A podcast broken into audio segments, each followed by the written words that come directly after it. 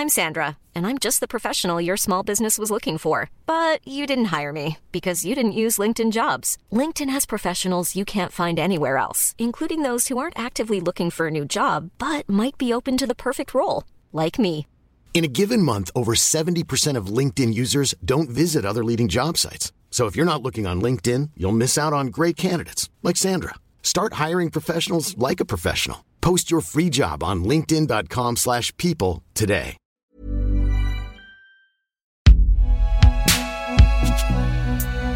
Une production Binge Audio, évidemment. Salut, c'est Thomas Rozek. Suite et fin dans cet épisode de notre grand entretien avec l'économiste Bruno Amable autour de son livre La résistible ascension du néolibéralisme qui vient de paraître à la découverte.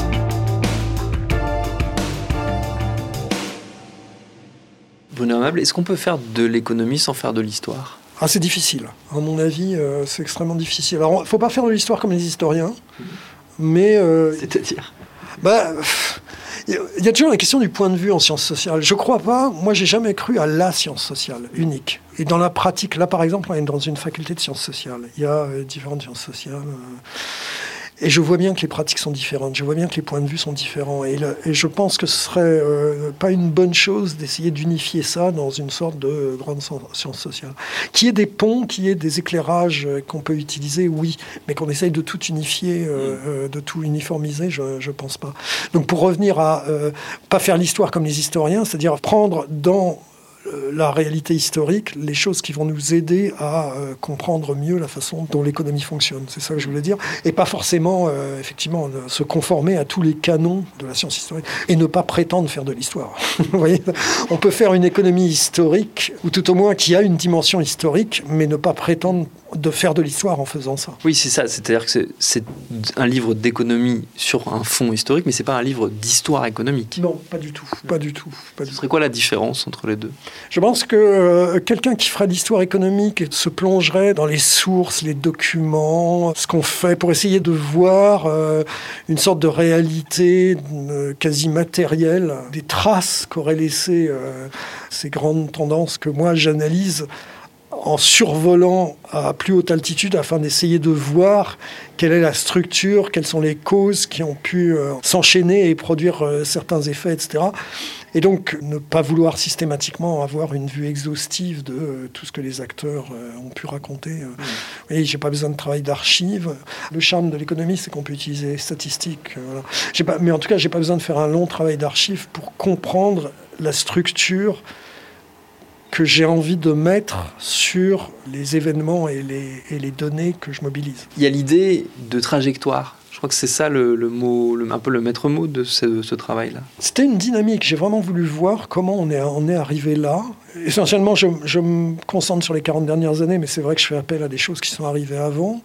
Parce que je pense que dans la chaîne des causalités, on, on peut mieux les voir précisément en regardant les trajectoires. Vous voyez, c'est ce qu'on disait sur le néolibéralisme. Pourquoi le tournant? De 83, bah pour comprendre le tournant de 83, il fallait comprendre qu'en fait, on pouvait trouver bien avant les éléments qui allaient expliquer ce tournant de 1983 et en fait, d'une certaine manière, le relativiser. C'est-à-dire pas en niant son importance, mais en disant il n'est pas arrivé nulle part pour surgir et, surprendre euh, tous les acteurs impliqués dans cette histoire. Et aussi comprendre Macron. Vous voyez, Macron, de comprendre que Macron, finalement, en lisant le livre, si les gens se disent finalement Macron, il n'est pas si nouveau que ça. Je pense qu'ils auront compris finalement la démarche du livre, de voir que Macron, malgré la nouveauté du personnage lui-même, ce qu'il incarne, en revanche, n'est pas du tout nouveau. C'est une très très vieille ambition, une très très vieille idée qu'on peut retrouver bien avant lui euh, dans d'autres personnes ou dans d'autres tentatives euh, politiques. Euh, cette trajectoire de Macron et cette, politique qui est en place, elle commence au moment de la finalisation de la première version du livre, qui était donc en 2017, qui est paru en Angleterre euh, tout d'abord. Euh, là, trois ans après, quatre ans après, il euh, reparaît en français, évidemment avec des ajouts. Cette trajectoire, entre-temps, elle a subi quand même quelques, euh, quelques coups de bélier. Euh, notamment, il y a eu la crise des Gilets jaunes, puis la crise du Covid. Comment vous percevez, vous, cette, euh, ces modifications imprévues sur cette trajectoire C'est pas négligeable, mais en même temps, c'est euh, quelque chose qui remet pas en cause la trajectoire elle-même, malgré toutes les annonces. On a vu, euh, avec la, pandémie, on a vu des déclarations trop nitruantes de Macron, hein, disant euh, le jour d'après, etc., ça va pas être comme avant. Hein. Et on voit très bien que ce qui s'annonce, c'est la poursuite du jour d'avant. Hein. Ça m'a fait penser aux déclarations tout aussi tonitruantes de Nicolas Sarkozy au moment de la crise de 2008 le fameux discours euh, de Toulon où il disait euh, le marché euh, tout puissant c'est fini. Bon, voilà. J'ai l'impression que c'est une petite tactique comme ça de politicien qui est de surréagir immédiatement à chaud pour être bien certain qu'il ne se passera rien de conséquent après. Mais alors, voilà, les deux événements, effectivement, c'est les deux événements qui ont un peu gêné la poursuite du programme de Macron. C'est effectivement ça. C'est une protestation des Gilets jaunes qui est quelque chose finalement, qui est le négatif du bloc bourgeois. Hein. c'est en gros la réaction euh, qui montre d'ailleurs toutes les difficultés qu'il y a d'avoir une stratégie politique alternative au bloc mm. bourgeois. Hein. On voit bien euh, les difficultés qu'ont eu les Gilets jaunes. Comme quoi, il n'y a, rien de spontané en politique, hein, parce que euh, on, voit bien qu'il y a un potentiel, un potentiel de contestation, un potentiel d'action politique qui n'est absolument pas alors exploité, peut-être pas exploitable, je ne sais pas, je ne suis pas du tout un spécialiste de la stratégie politique, mais on, voit bien que c'est très difficile, si vous voulez, d'avoir une alternative, euh, de trouver une alternative politique à la stratégie du bloc bourgeois. Et il y a la pandémie qui a euh, retardé les deux réformes phares, hein, euh, la réforme de, l'indemnisation du chômage et la réforme des retraites. Et donc ces deux choses-là ont été stoppées pendant un an et demi, quoi. Euh, alors les retraites, on sait pas encore tout à fait clair euh, de la façon dont ça va se poursuivre, mais euh, je pense moi que c'est un retard, c'est pas une remise en cause. Hein. Mm. On voit bien avec le chômage déjà, c'est reparti. Enfin l'indemnisation du chômage, c'est reparti. Je suis pas bon pour faire des prévisions comme ça à court terme surtout, mais à mon avis c'est très clair que tout de suite après 2022, ça va arriver. Sans faire justement de, de prévisions, vu qu'on est dans une année très politique en France, d'après vous, le néolibéralisme, il a encore, et ce fameux bloc bourgeois sur lequel il est assis, il a encore de l'avenir politiquement ou est-ce que euh, ces jours sont un peu comptés? Euh, J'ai l'impression que comme dynamique, les jours sont comptés. Mais le problème étant que les transformations structurelles ont été telles que ça rend, alors faut jamais dire impossible, mais ça rend très difficile la mise en œuvre concrète d'une stratégie politique alternative. Hmm. Quelqu'un arrivant au pouvoir avec la volonté de transformer euh, plus radicalement et dans un sens néolibéral les structures aurait euh, des difficultés extrêmes et euh, un programme extrêmement difficile et ambitieux à mettre en œuvre. Le fait que le néolibéralisme n'ait plus la dynamique qu'il a eue, c'est aussi le signe qu'il a tellement transformé le, la l'environnement, pour le coup, hein, euh, paradoxalement par rapport à, ce qu'on disait euh, euh, au tout début de l'entretien, il a tellement transformé l'environnement que voilà, c'est vraiment extrêmement difficile. Mais Macron, c'est vrai que Macron apparaît bizarre. Quoi. Il apparaît plus décidé et plus idéologue que ses, ses contemporains parmi les dirigeants. Vous voyez, c'est quelque chose qui est tout à fait étonnant il y a encore plein de choses à privatiser, il y a encore plein de choses à libéraliser. Donc, euh, ils ont encore un peu de, travail devant eux, mais comme force d'attraction politique et idéologique, ils sont arrivés à, un stade où ils sont effectivement dominants, mais euh, ils sont plus dans une phase ascendante, je pense. Est-ce qu'on peut imaginer que cette élection tourne justement à l'affrontement entre un bloc bourgeois et un bloc anti-bourgeois en termes électoraux euh, purs et durs? C'est ce qui devrait arriver s'il y avait une stratégie politique capable de fédérer et d'agréger un bloc anti-bourgeois. Mais là encore, les difficultés sont énormes. Déjà, vous avez des, tentatives de recomposer les anciens groupes, qui à mon avis euh, sont, sont voués à l'échec, aussi bien à gauche qu'à droite. Et donc, à partir du moment où le bloc bourgeois est installé dans le paysage, alors il faut situer une stratégie politique par rapport à l'existence de ce, bloc bourgeois. Hein. Il est possible que le bloc bourgeois éclate un jour, parce qu'il y a aussi des tensions et des contradictions. Hein. Mais à mon avis, ce n'est pas pour tout de suite. Donc euh, je pense que dans un avenir de court moyen terme, c'est une stratégie alternative au bloc bourgeois qu'il faudrait mettre en œuvre. Mais on voit bien que c'est très difficile. Hein. Je ne peux pas donner les conseils parce que ce n'est pas mon métier. C'est ni ma compétence ni mon métier, mais j'observe. Euh, ce qui est mon métier, en revanche, c'est d'observer effectivement les, structures qui font que c'est très difficile. Et je, constate la difficulté et je comprends euh, pourquoi il est très difficile de mettre quelque chose. La seule dimension, ou les dimensions, à mon avis, qui sont importantes, c'est précisément ce qui va séparer le bloc bourgeois du reste des groupes sociaux, et notamment la, dimension économique. À mon avis, c'est là-dessus qu'aurait intérêt à se positionner une stratégie politique alternative. On, on en voit, hein, Bon, encore une fois, faire des prévisions politiques, euh, même à un an, c'est pas du tout ma compétence. Donc, euh. Oui, puis ça se passe rarement bien. Euh, quel que soit celui, qui, celui ou celle qui s'y risque, ça se passe rarement bien. Est-ce qu'il y a un rôle de l'économiste dans la société, d'après vous? Il a quelle place? Il doit tenir quelle place dans la société, dans le discours public? il y avait, euh, il y a une citation que j'aime bien, c'est de Joan Robinson, qui était une économiste britannique, qui disait, euh, en substance, euh, les études d'économie, ça sert à se méfier des économistes. Je peux vous dire la place que la plupart de mes collègues s'imaginent qu'ils devraient tenir, qui est, en gros, des donneurs de leçons, ou, ou, politiques. Moi, la place que je pense qu'ils devraient tenir, c'est plutôt de donner des éléments d'analyse pour euh, enrichir le débat public et euh, enrichir le débat euh, politique. C'est-à-dire quitter le mode prescriptif hmm. pour se, se contenter simplement d'être dans, un, dans une posture analytique voilà, et de laisser les débats plutôt que d'intervenir en disant ça c'est bien et ça c'est mal. Hmm. Vous avez aussi tout un tas d'économistes qui gravitent autour du pouvoir. Vous avez des économistes de cours, hein, pour le dire de façon peut-être un peu euh, méchante.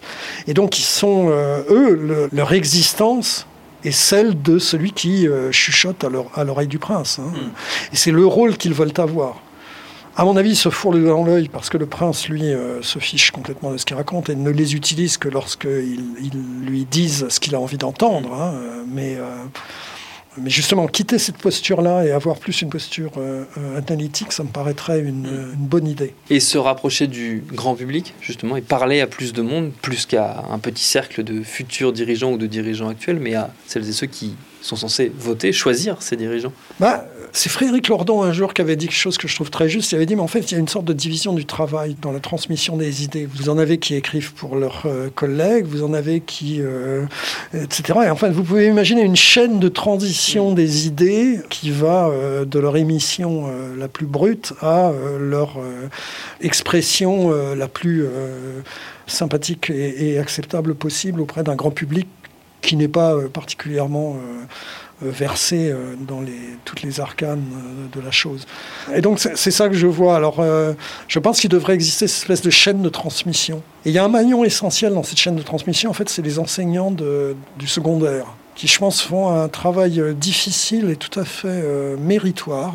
Ils sont tout à fait au courant, ils sont très compétents, et même s'ils n'interviennent pas dans la production scientifique proprement dite, ils ont un rôle vraiment crucial dans la bonne compréhension des résultats euh, et des théories, et dans leur expression étant euh, évidemment professionnellement amenés à, être plus didactiques que les autres, je pense qu'ils ont un rôle vraiment euh, crucial à, jouer. Là où moi je me dis que c'est une question euh, qui est éminemment politique, c'est que je me rends compte assez concrètement en tentant de combler tous les manquements que ma nullité en économie me fait, subir dans mon, travail, je me rends compte qu'il y a une forme de, le mot peut-être un peu fort, de confiscation de ce savoir qui est réservé à une partie de la population, notamment à la classe dirigeante, mais qui ne redescend pas forcément jusqu'à jusqu'au journaliste moyen que je peux incarner dans cette, situation. Alors déjà, bah, que, vous savez que tous les économistes ne se comprennent pas entre eux. C'est-à-dire que la, la, vous avez des gens qui sont spécialistes d'un domaine très particulier et qui, euh, si on leur posait une question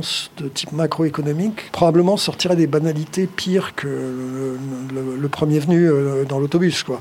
Et réciproquement, hein, je veux dire, un macroéconomiste, par exemple, ne comprendra pas forcément toutes les subtilités euh, des, théories les plus avancées sur un domaine comme ça très particulier. Donc vous voyez, la difficulté de comprendre, elle habite aussi le royaume des économistes. Hein.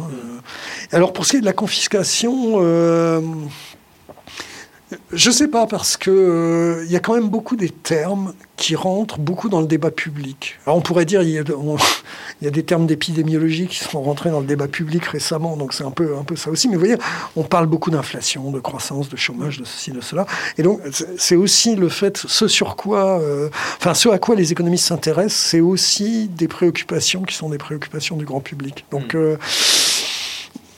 Je ne sais pas s'il y a, une euh, s'il y a un tel isolement, si vous voulez, euh, où les économistes ne parleraient qu'aux politiques. Et justement, sur, sur ces termes, euh, est-ce qu'ils ne sont pas un peu vidés de leur sens Ou en tout cas, est-ce qu'ils sont totalement perçus, compris pleinement pour le sens qu'ils sont censés porter par le grand public lorsqu'il les entend rabâcher de bouche en bouche, de ministre en ministre ou de, de spécialiste de plateau en spécialiste de plateau? Est-ce qu'il n'y a pas une déperdition aussi peut-être un petit peu du, sens dans sa traduction vers le grand public? Oui, ça, ça c'est le danger. C'est le fait que normalement les, économistes s'interrogent sur, sur leur objet et le remettre en question, etc. Et c'est pas du tout le cas, effectivement, dans le débat public, où on va prendre, on parlait de la nature, du réel, de la naturalité des choses tout à l'heure, c'est à peu près ça. Quoi.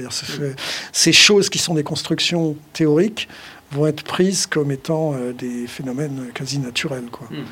On revient finalement à, une partie des choses qu'on a déjà évoquées. C'est-à-dire, c'est là où euh, l'histoire peut nous renseigner hmm. sur l'émergence, l'apparition de certaines choses, certains concepts, euh, que ce soit le chômage l'inflation ou autre, pour voir euh, qu'est-ce que c'est, comment c'est construit, qu'est-ce que ça veut dire, mm. quel rôle ça joue et euh, comment est-ce qu'on va l'interpréter. Mm. La dette, hein, euh, l'histoire de la dette, la dette publique, c'est aussi un très bon exemple de, danger qu'il y a à trop centrer un débat public sur quelque chose qu'on ne va pas remettre en question et sur lequel on ne va pas s'interroger. On en revient au, tout début de notre conversation, en fait, qui est le, le danger qu'il y a à à mettre tellement de symbolisme dans ces mots-là qu'on en oublie qu'ils sont avant tout des choix politiques. Oui, oui, c'est tout à fait ça. Une manière de supprimer le chômage, c'est de supprimer les indemnités chômage. Non pas parce que les gens euh, se lèveraient euh, pour aller travailler, comme le dit euh, la droite la plus réactionnaire, mais tout simplement qu'à partir du moment où vous n'indemnisez plus les chômeurs, vous ne définissez plus les chômeurs. Donc il n'y a plus de chômeurs du tout. Vous voyez, c'est ce genre de choses sur lesquelles les économistes, au moins, eux au moins, réfléchissent un peu, je pense, mais qui dans le débat public, généralement, n'existe pas du tout. J'ai une dernière question qui peut-être vous paraître incongrue, mais qui m'a traversé euh, l'esprit. Est-ce que ça rend pas un peu pessimiste, voire très pessimiste, de remonter toute cette trajectoire euh, économique? Euh, C'est mon penchant naturel, le pessimisme, donc c'était fait pour moi. Donc ça ne me rend pas plus pessimiste que je ne l'étais, mais il est vrai que avoir des évolutions effectivement pluridécennales euh, de cette manière-là, on se dit euh, ouais, bah, finalement, euh, il n'y a plus grand-chose à faire. Je pense qu'il y a encore des choses à faire. Ce qui est bien aussi en regardant ces évolutions de long terme, c'est aussi qu'on voit des contradictions. Mmh. Et si vous voulez, la victoire du néolibéralisme D'abord, comme le dit le titre, elle était résistible, donc, mais l'occasion est, un peu ratée. Mais euh, la victoire n'est jamais totale et la victoire, euh, généralement, précède le déclin. Quoi. Donc, euh, c'est aussi ça qu'il faut voir. C'est-à-dire, il faut, il faut pas seulement voir la façon dont une stratégie est devenue victorieuse, il faut aussi aller voir dans le, déroulement même de sa suprématie, enfin de sa victoire, les éléments en fait qui vont la remettre en question. Et je pense qu'il y en a beaucoup. Mais alors, ils ne sont pas forcément tous réjouissants hein, quand on pense aux problèmes environnementaux, quand on pense aux problèmes d'inégalité. Euh, voilà. Ça ne veut pas dire que tout va être pour le mieux euh, et que l'avenir euh, s'annonce radieux. L'avenir s'annonce probablement difficile, mais ce n'est pas un appel à la résignation, si vous voulez.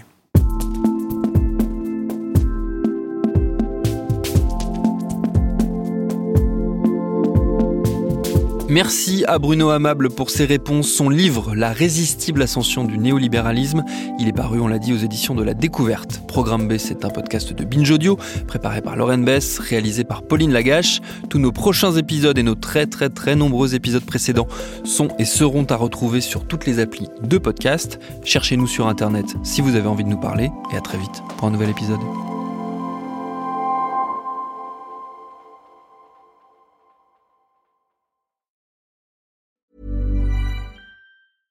Mom deserves the best, and there's no better place to shop for Mother's Day than Whole Foods Market. They're your destination for unbeatable savings, from premium gifts to show-stopping flowers and irresistible desserts. Start by saving 33% with Prime on all body care and candles. Then get a 15-stem bunch of tulips for just $9.99 each with Prime. Round out Mom's menu with festive rosé, irresistible berry chantilly cake, and more special treats. Come celebrate Mother's Day at Whole Foods Market.